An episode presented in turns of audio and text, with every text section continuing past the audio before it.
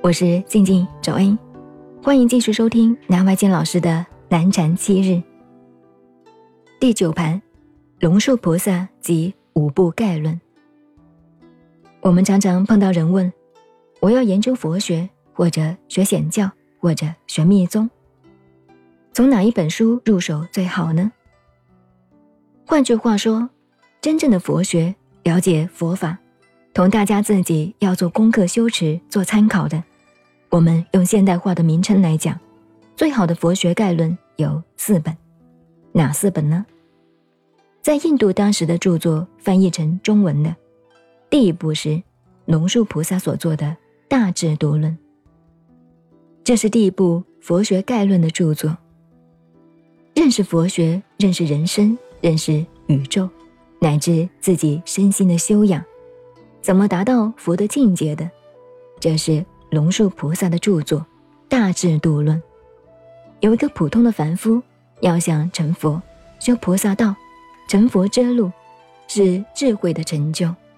所以，佛者觉也。成佛是智慧的成就，不是在那里搞稀奇古怪、搞迷信。第一点，先要注意，所谓般若多罗蜜多。智慧成就到达了哪一个方面？没有方面的，在文字的翻译叫做般若波罗蜜多，智慧到达彼岸，哪一岸？那一岸是哪一岸？还是大西洋、太平洋？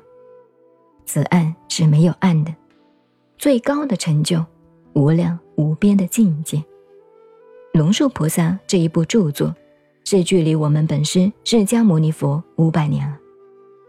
龙树菩萨是中国的佛法，中国文化里头八宗的祖师，所谓禅宗、密宗、戒律的律宗等等，他都是祖师，都尊重他。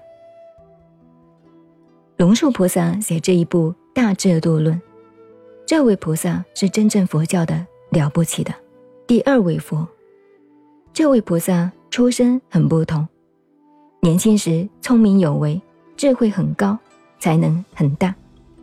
没有出家以前，他一切学问都会，一切外道的什么魔法都会，等于你们一样打拳、练气功、画符、念咒，说什么会什么都学会了。